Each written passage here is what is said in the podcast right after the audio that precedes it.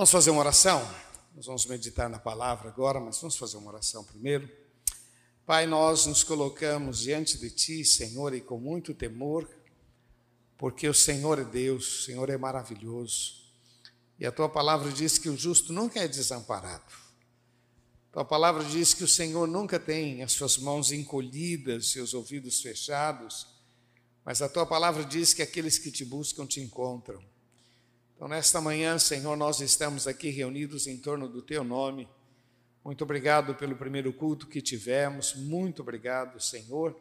E agora colocamos nossas vidas nas Tuas mãos para que o Senhor nos dirija, para que o Senhor realmente nos ensine a Tua palavra e possamos vivê-la em nome de Jesus. Ajuda-me, Senhor, eu quero ser um canal de bênção para cada um destes, ó Deus pois estamos num culto especial de renovação de aliança. Nós te louvamos em nome de Jesus. Amém, Senhor. Amém. Glória a Deus. Que Deus abençoe. Queridos, esse é um culto especial de celebração, de, de ceia, também celebração do dar, né? que a gente tem ensinado muito povo a ter um coração muito mais aberto e abençoar em nome de Jesus. Mas o nosso foco hoje é a ceia do Senhor. E a ceia do Senhor é um marco para nós, porque a gente pode renovar a nossa aliança com Deus. Eu gosto de dizer que o que seria do nosso cristianismo se nós não tivéssemos a ceia? Já pensou? Você batiza e nunca mais toca no assunto. É uma coisa é, que seguramente ficaria sem sabor, né? como você não fazer festa de aniversário. Né? Quando faz um aniversário, aí tem aquelas lembranças, quando era garoto, assim. Tem alguns que até passam um clipe lá para lembrar que um dia foi pequenininho e que fez isso, fez aquilo. Aí tem aqueles, aqueles videozinhos bonitos, né? Criança com chupando sorvete, todo o rosto sujo, né? na praia, tal, tal. Isso é uma lembrança. E a ceia do Senhor também é uma lembrança. Né?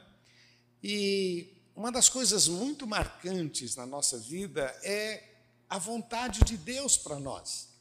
O texto diz que a vontade de Deus é boa, perfeita e agradável, né? Tem um texto que diz assim, que diz assim: se quiserdes e ouvides, comereis. Então, a, a vontade de Deus é boa, perfeita e agradável. E ele diz que se eu quisesse, eu poderia viver, mesmo nesta terra, uma vida abençoada. Né? Eu, se eu perguntar quem quer uma vida abençoada, todo mundo quer. Mas a questão é: quem tem vivido uma vida abençoada, levanta a mão. Né? Vamos falar a verdade: a nossa vida é um milagre, hein? Vamos falar a verdade. A nossa vida é um milagre. Com todas as dificuldades que possam existir, nós somos um milagre. Você quer ver um espanto? Olha para quem está do teu lado. É um espanto. Não é? É um espanto, é uma coisa assim. Se você for, for conversar e ver um pouco da história, você vai dizer: Meu, você é um milagre. E a, a pergunta que me vem ao coração é: o que pode atrapalhar a gente viver e usufruir mais milagres? Né? porque eu acho muito legal os, os versículos bíblicos, eles são permanentes, independente do que possa acontecer, ele continua sendo permanente, né? Olha, nem olhos viram, nem ouvidos ouviram, nem jamais penetrou o coração humano o que Deus tem preparado para aqueles que o amam. Muito bem. Eu recitava esse versículo quando eu era criança. Eu recitei esse versículo quando eu era adolescente. Eu recitei esse versículo quando eu vim para o ministério. Então eu recito esse versículo a vida inteira, e a vida inteira eu tenho visto a graça de Deus sobre as nossas vidas. Então, quando diz assim, nem olhos viram, nem ouvidos ouviram, eu vou, ser sincero, meu irmão, eu já vivi coisas que eu nunca imaginei viver. Nunca. Eu me lembro quando a gente fez 25 anos de casados, nossa, para mim parecia um sonho. Como é que a gente vai fazer 25 anos de casado? Não é? E passamos. Né? Já chegamos no 40 e quantos? Não, estou brincando, estou brincando. Estou brincando. Não pode, pode brincar assim, 41, 42, né? 41, 41. O que eu quero que você entenda é o seguinte, que a, as promessas de Deus são permanentes. E você vai vivendo e aplicando ela a vida inteira, e a gente vai morrer. E quando a gente morrer, sabe quando a gente morrer, nós vamos viver nem olhos viram, nem ouvidos ouviram, nem jamais subiu ao coração humano, é o que Deus tem para aqueles. Então, quando o apóstolo Paulo diz: nem a morte, nem a vida, nem principados, nem potestades, nada pode nos separar do amor de Deus, é uma revelação maravilhosa, porque a vida com Deus é uma vida permanente. E o que, que pode atrapalhar essa, esse gozo, essa coisa gostosa. E aí você me responderia: o pecado? Ah, sim, o pecado é verdade, o pecado atrapalha. Né? Nossos pecados fazem separação entre nós e o nosso Deus. O pecado realmente é um problema sério. Então, na toa que a Bíblia diz para a gente se santificar. Uma outra questão que você diria que, que também nos atrapalha é o diabo. Não, o diabo é folgado pra caramba, né? Vamos falar, o diabo é. O diabo! Né? O diabo atrapalha. Mas a Bíblia diz: olha, o diabo, vosso adversário, anda em vosso derredor, bramando como um leão, buscando uma oportunidade. Então, Jesus disse: Esses sinais seguirão os que creem em meu nome, expulsarão demônios, até o diabo está repreendido. Então, se você me dissesse, não, o diabo é um problema, eu diria, não, você tem razão, realmente é um, é um problema. Né? Se você me dissesse, a dureza de coração é um problema, o orgulho é um problema, e eu diria para você, você tem razão, é isso aí. Mas eu queria destacar algumas outras coisas que eu, que eu acho muito importante, a gente tem lido aí os três capítulos por dia, e a gente passou por Números, capítulo 13. Abra lá, por favor. Esse texto é muito legal.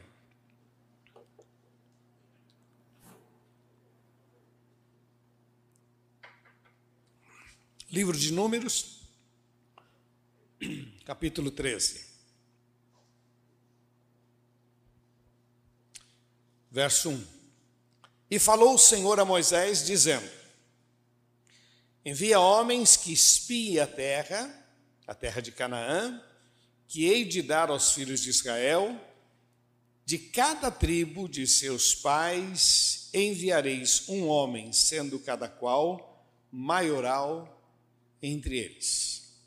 Quando eu leio esse texto, me parece que Deus está assim, me perdoa a expressão, Deus está numa euforia muito grande. Olha, separa, agora chegou a hora. Vocês vão entrar na terra prometida, né? O slogan era Canaã, terra que mana leite e mel. Esse era o slogan, né? Toda hora, para onde vocês vão? Para Canaã. E o que, que tem em Canaã? Leite e mel.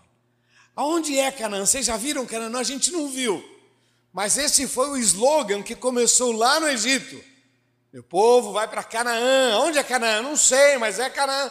Deus falou que é bom, é bom. Então nós vamos lá para uma terra que mana leite e mel.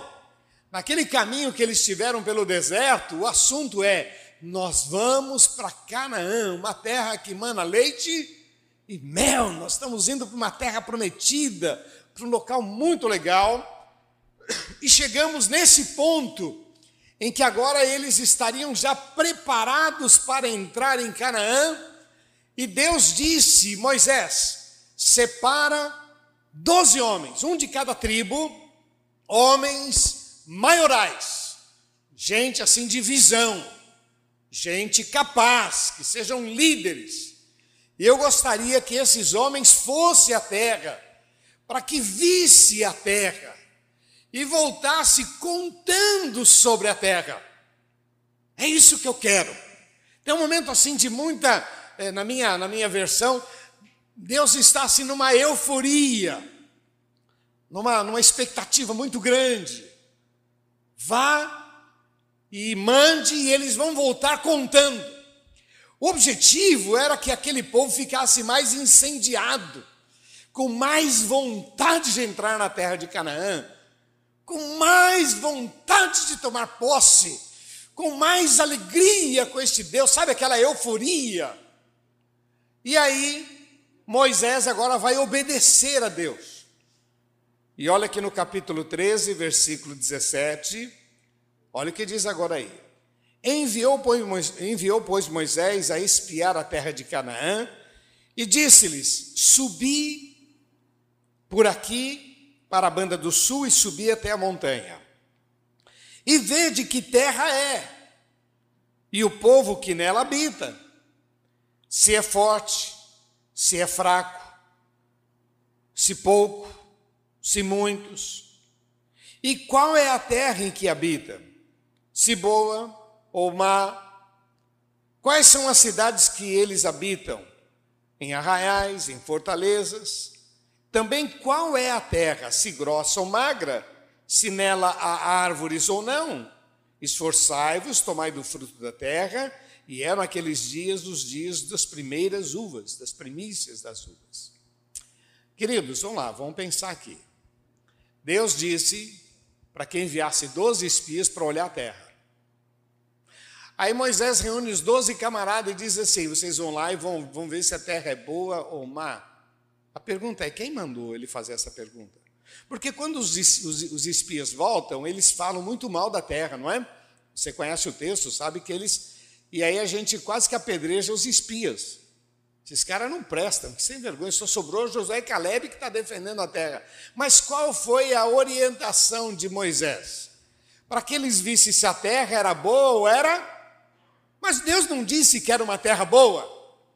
Se eles habitavam em cabanas, em, fortale em fortalezas, Deus mandou ele fazer isso? Não, não, não, não, não. Não foi. Olha, olha, meu irmão, é um absurdo. É? Eu, quando, cada, toda vez que eu chego nesse texto aqui, eu fico indignado com Moisés.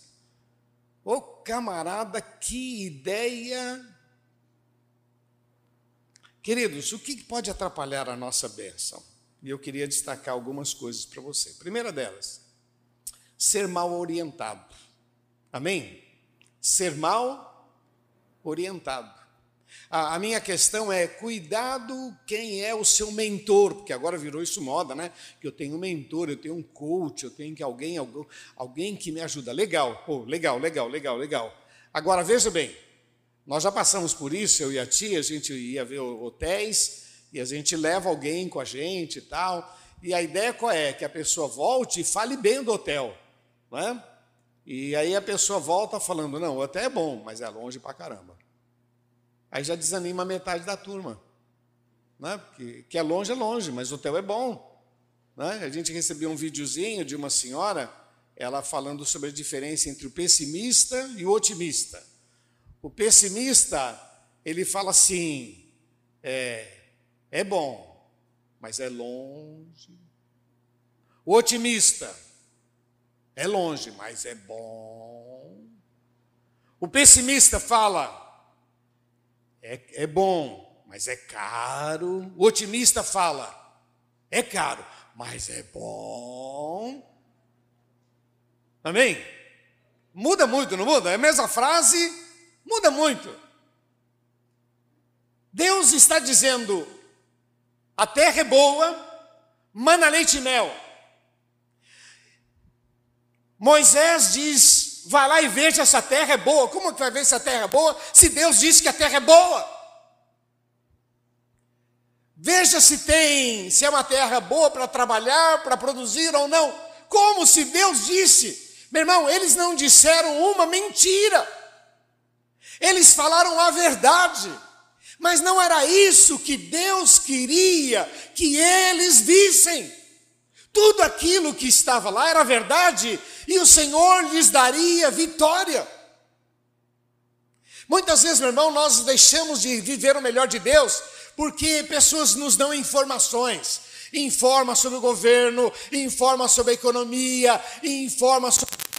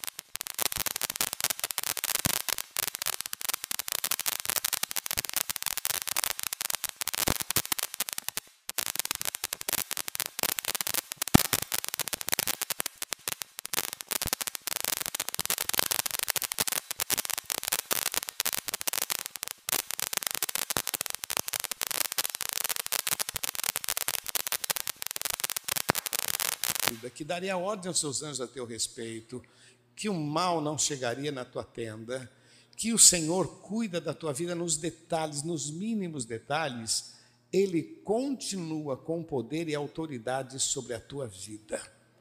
Agora, quantas vezes nós nos induzimos por informações de terceiros e acabamos perdendo o nosso vigor, a nossa alegria, o nosso prazer, começamos a olhar com os olhos dos outros, é muito perigoso isso. E às vezes a pessoa não fez por mal. Moisés não, não, não fez por mal, ele só falou a coisa errada, porque Deus só tinha dito: e vá e, e, veja, e veja o tamanho da bênção, veja a terra, é só isso, é só para ir lá ver e voltar e contar, é só isso. Aí Moisés tentou dar uma ampliada. Cuidado com aqueles que têm boas intenções, que estão tentando travar a tua vida, meu irmão. Foque os teus olhos no Senhor, em nome de Jesus. Segunda orientação que eu queria dar para você, meu irmão, não foque naquilo que é visível. Eu anotei uma frase aqui que me ajudou bastante. Quando você foca no problema, você não descobre a bênção que aquele problema vai trazer sobre a sua vida. Vou repetir. Quando você foca no problema, você não descobre a bênção que aquele problema vai produzir na tua vida. Queria que você entendesse, meu irmão, que todas as dificuldades, todos os problemas, todas as lutas vão trazer ensinamentos. Quando nós decidimos enfrentar, orar a Deus e buscar, por isso que eu digo a você, você tem promessa, então foque nas promessas. Você crê na palavra, então toma posse da palavra. Meu irmão, quem dá a última palavra nas nossas vidas é o Senhor. Não somos nós, é o Senhor. Quem vai estabelecer os anos que nós temos de vida é o Senhor. Quem dá a última palavra na nossa vida é o Senhor. Agora, enquanto nós temos vida, saúde, visão, foque no Senhor, coloque os teus olhos nele, nas promessas de Deus. Não deixe os problemas te afogarem. Eu conversava com uma pessoa essa semana e ele estava dizendo que ele tem, tem, estado muito em casa, muito em casa. Eu disse, irmão, está na hora de sair, né? Está na hora de você tomar uma atitude, sair. Ah, mas eu estou aqui nem Elias na caverna. Então, mas um dia o Senhor perguntou para ele: Elias, está fazendo na caverna? Está na hora de sair, está na hora de se enfrentar. Está na hora de você tomar uma atitude, porque as nossas atitudes são importantes e a gente vai descobrir que no meio da crise tem milagres, que no meio da crise tem oportunidades, que no meio da crise tem criatividade, que no meio da crise Deus guia os nossos passos e nos leva para uma vida que a gente nunca imaginou viver. Se a gente ficar parado no problema, olhando para o problema, a gente vai deixar de experimentar o ensinamento que o problema pode produzir na nossa vida. Eu volto a dizer para vocês, eles não falaram nenhuma mentira, lá tem gigante, tem gigante, a terra, tudo que eles falaram é verdade. Mas tudo aquilo, Deus ia dar para eles. Tudo. Era uma questão só de obedecer, de ter a visão. Terceira questão que eu queria deixar para você, meu irmão, que o mais importante não é o que Deus vai fazer na sua vida. O mais importante é você ter Deus na sua vida. Amém? Mais uma vez, meu irmão, o mais importante não é o que ele vai fazer. Vamos falar juntos? O mais importante não é o que ele vai fazer, o mais importante é quem ele é na nossa vida. Amém? O mais importante não é o que ele, ao que Deus vai fazer, isso não é importante. O importante é que o Senhor é meu pastor e nada. O importante é que o Deus de Jacó está sobre as nossas vidas. Então eles estavam muito agora, foram induzidos a olhar o problema, induzidos a olhar com dificuldade, induzidos a achar que aquilo não era para eles, induzidos. Mas a questão não é o tamanho do problema, a questão é se o Senhor está com você. Eu gosto muito da história de Davi e cito muito, porque Davi, ele viu o gigante, mas ele não viu com os olhos dos outros, todo mundo via um gigante. E Davi via uma possibilidade de glorificar o nome de Deus. Ele disse: Você vem com espada, com lança, com escudo, eu venho a ti em nome do Senhor dos Exércitos. Todos saberão que há Deus em Israel. Quer dizer, eu não estou olhando para o problema, eu, eu sei que ele existe, eu sei que eu preciso enfrentá-lo, eu sei que é um grande problema, mas eu também sei que maior é o Senhor sobre as nossas vidas. Que a grande bênção não é o que ele vai fazer, a grande bênção é ter ele do nosso lado. E a gente se frustra, né? É, no bom sentido, me lembro quando a gente queria comprar lá na Conselheiro, a gente queria comprar lá, e a gente estava focado com aquele local, e a gente queria, e aí Deus não nos deu aquele local, e nos deu este local. Foi melhor ou não foi? Foi melhor ou não foi? Então, melhor não é aquilo que Deus vai me dar, melhor é Ele estar no comando. Deus está dizendo, Moisés, separa homens para que olhem a terra. Eu quero que eles vejam a terra. Eu quero que eles se alegrem com a terra. Eu quero que eles tragam notícias. Aí Moisés estragou tudo, deu um projeto lá para eles, e eles fizeram de acordo com o projeto. Olha, a terra é assim, assim, assim, tem gigante, tem isso, tem aquilo, trouxeram. E isso trouxe assim um desânimo, um pavor. Aquele povo ficou totalmente desorientado. Por quê? Porque tiraram os olhos das promessas de Deus e focaram em respostas que não eram mentiras, mas não era aquilo que Deus queria que eles ouvissem. E aí se levanta dois homens quase que desesperados, Josué e Caleb. Não, pessoal, não façam isso. Não, a terra é boa, mana leite e mel, é verdade, aquilo que Deus falou é verdade, é verdade. Não façam isso, não fiquem desanimados, não olhem o problema, não acreditem nesta crise que está sendo anunciada. E aí ele nos dá uma orientação aqui no livro de Números 14, o versículo 6 em diante. Por favor, acompanha comigo aí. Versículo 6. E Josué, filho de Num, e Caleb, filho de Jefoné, dos que espiaram a terra, rasgaram seus vestidos e falaram a toda a congregação dos filhos de Israel, dizendo: A terra pelo meio do qual passamos a espiar é terra muito boa. Se o Senhor se agradar de nós, então nos porá nesta terra e nola dará terra que mana leite e mel. Tão somente não sejais rebeldes contra o Senhor, não temais o povo desta terra, porquanto são eles nosso pão. Retirou-se deles o seu amparo, o Senhor é conosco não os temais. Então disse toda a congregação é, que os apedrejassem com pedras, porém a glória do Senhor apareceu na tenda da congregação e todos os filhos de Israel, a todos os filhos de Israel. Queridos, se o Senhor não intervisse aqui, a coisa ia ficar feia. Amém? Os caras já pegaram pedras, já. Mas eu gosto do desespero de Josué e Caleb, dizendo: não, não, não, não é isso. E eu queria terminar aqui com isso, meu irmão. Olha, querido, o que pode impedir? O pecado atrapalha, o diabo atrapalha, o nosso temperamento atrapalha, a nossa cabeça dura atrapalha.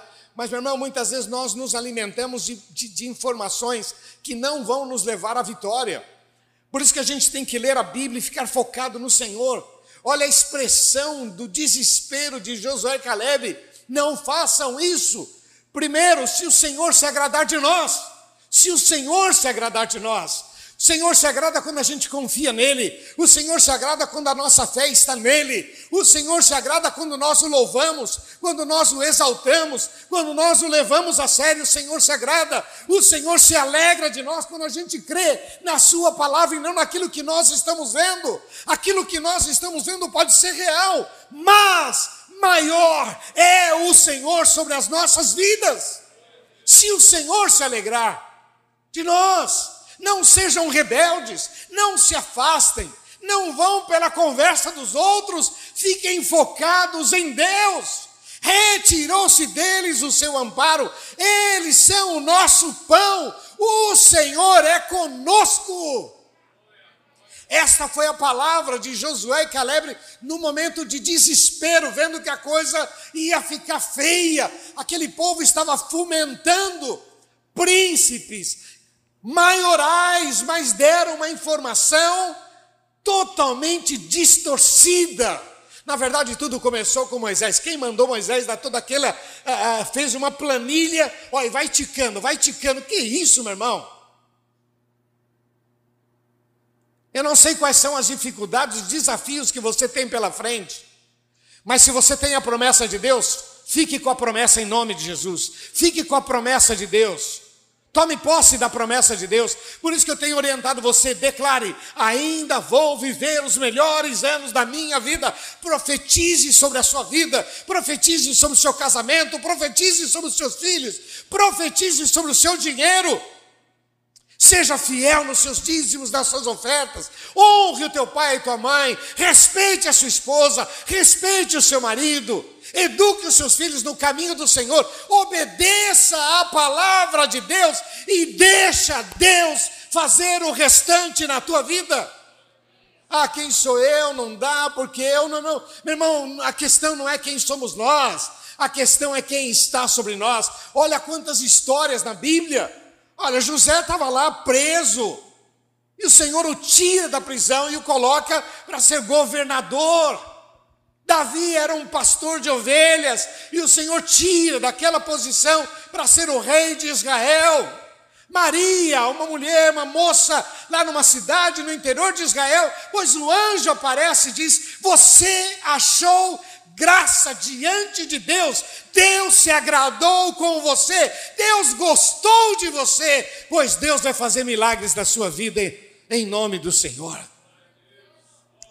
Queridos, hoje é um dia de renovação de aliança, e é através das nossas vidas que o nome do Senhor é exaltado, é através do nosso lar que muitos lares são transformados, é através do nosso testemunho que outras pessoas são salvas, é através do nosso casamento que outros casamentos não se desfazem, é através dos nossos filhos que outros filhos são resgatados. Por isso que Deus quer fazer maravilhas na tua vida, para que você reflita a glória de Deus.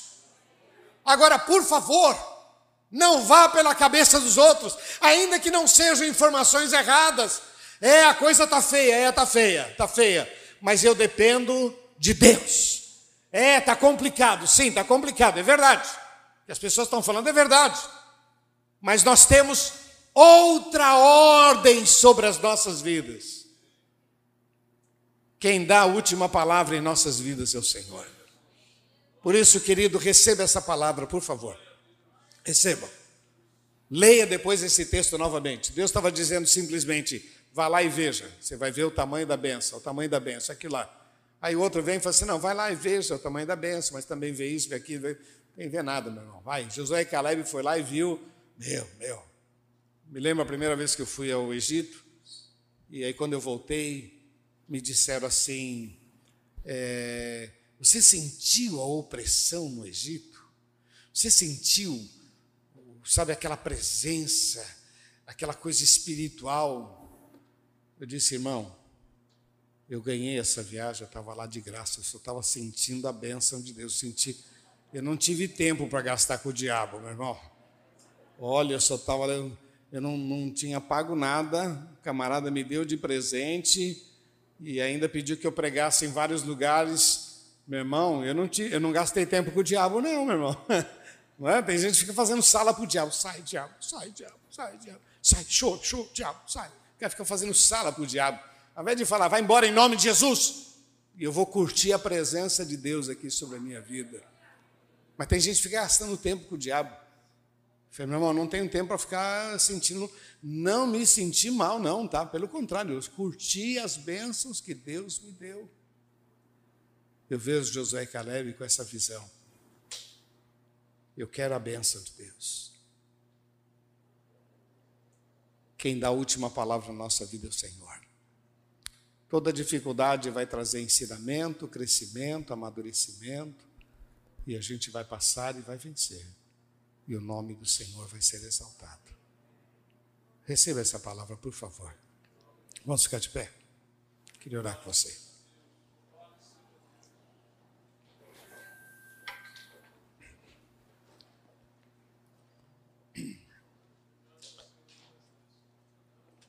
Feche os teus olhos, por favor. Põe a sua mão sobre o seu coração. Pai de amor, eu quero colocar diante de Ti as nossas vidas. Senhor, nós queremos viver segundo a Tua palavra. Muitas vezes nós erramos e sabemos que os nossos erros, às vezes, atrapalham as nossas bênçãos. Mas nós estamos clamando a Tua misericórdia sobre as nossas vidas. Mas eu sei também, ó Pai, que muitas informações, informações que são reais, mas ao mesmo tempo que tiram a nossa força, o nosso brilho, são lançadas sobre o povo. Nesta manhã, Senhor, nós tomamos posse da tua palavra e queremos profetizar que maior é o Senhor sobre nós. Como teu servo, Senhor, eu invoco a tua bênção sobre cada um destes que estão com as suas mãos sobre os seus corações. Abençoa, livra do mal. Senhor, aqui está o teu povo, que voltem para casa, Senhor, fortalecidos com a tua palavra, decididos a viver um novo tempo com o Senhor. Abençoa, Senhor. Abençoa os lares, abençoa as famílias, dá saúde, faz milagres, nós dependemos de Ti. Assim recebemos a tua palavra pela fé. E como teu servo, eu profetizo a tua bênção sobre cada vida. Em nome de Jesus. Repete comigo, diga Senhor Jesus. Bem forte, Senhor Jesus. Eu recebo esta palavra. E eu quero viver o melhor. O melhor. Eu quero saborear o melhor. Eu quero a tua bênção sobre a minha vida, porque o Senhor faz toda a diferença na minha história. Eu recebo esta palavra pela fé, em nome de Jesus. Vamos aplaudir nosso Deus. Oh, Deus. Nós aplaudimos o teu nome, Jesus. Aleluia. Glória a Deus.